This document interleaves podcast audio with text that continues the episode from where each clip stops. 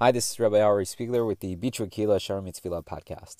We continue now our discussion of Rina. Rina is the fifth language, form, or expression of Tefillah. Rina, we said, is a Tefillah of Shevach, giving praise to Hashem, not necessarily asking for what we need, but giving praise to Hashem. And here in Ot Yud Bet, the 12th and final part of our discussion on the Tefillah of Rina, we've been contrasting Shira versus Zimra. Shira are songs of praise to Hashem, where we use lyrics, we use words to express the ideas of praise, as opposed to Zimra, where we're using only instrumentation or we're singing songs of praise to Hashem, but without using any words. And yesterday we spoke about the significance of the ta'amim, of the tunes that are used to chant and lane the words from the Torah, and how those tunes give us sort of the inner element, the deeper dimension of the ideas expressed by those words. And that's always going to be the case when we're using music. Here, Rav continues, Vihine, Bishlama Madichtiv Shir Mizmor. We had mentioned that at times in Sefer Tehillim we see Shir Mizmor. We see that Shira precedes Zimra. We have the the songs with words coming before the songs without words. And at other times we have Mizmor Shir. Sometimes we have the song without words that uh, leads to a song with words. So he says, it makes sense to me that it would go from Shir to Mizmor, that it would go from uh, songs with words, which are not considered as deep, don't have that inner dimension as much. And then it goes on to, it progresses to the Mizmor, that which is on a higher level, that has the deeper uh, dimension. Sholech min hakal el It goes from the lighter, so to speak, to the heavier. Shemarchil bishira, you start with the songs with words. Umikoach amkuto od vaod nichnas lepnimiot. And as you get more and more into it, you reach this point of the inner dimension, to this great feeling of excitement, which comes only through the zimra, the instrumentation, or the songs without words. Mizmor Shir, but what about when it goes the other way? The other way doesn't make as much sense. When you're going from the higher level, the more inner dimension, to the uh, lower level, or the, the less, the more external, right? Mitchila zimra v'achar kach shira.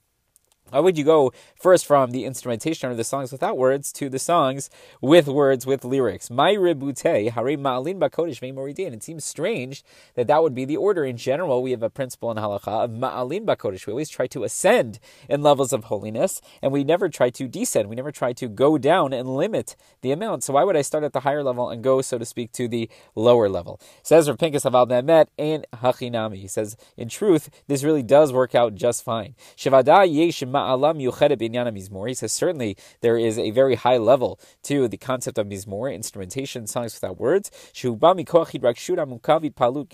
comes from a very, very deep feeling of enthusiasm and excitement and passion, right? Aval He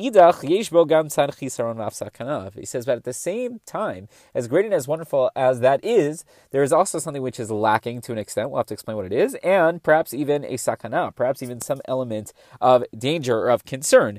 Vihu, so what is that? What are we so worried about? The dafka mipnei rov yachol hamasa.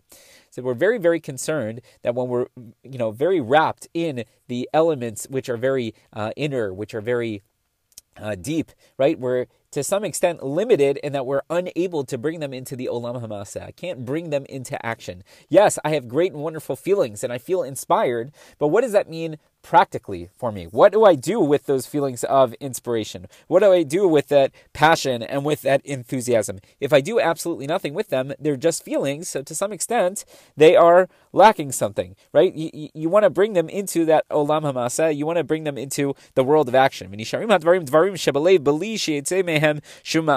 And we're worried that perhaps these great feelings will stay as just feelings, that they'll stay just dvarim shebalev, matters of the heart, and and nothing is going to come out from them. We're hoping that those feelings, that excitement, that enthusiasm translates into better performance of mitzvot, more meaningful tefillot, right, so on and so forth, better Torah study, whatever the case may be. But if it's just going to remain in the realm of feelings and excitement, so nothing really comes of it. Or to borrow a term that we use in the Gemara every once in a while, dvarim shebelev enam dvarim, right? Matters of the heart, you know, that's it. That's all they are. They're not tangible. Nothing comes of them per se.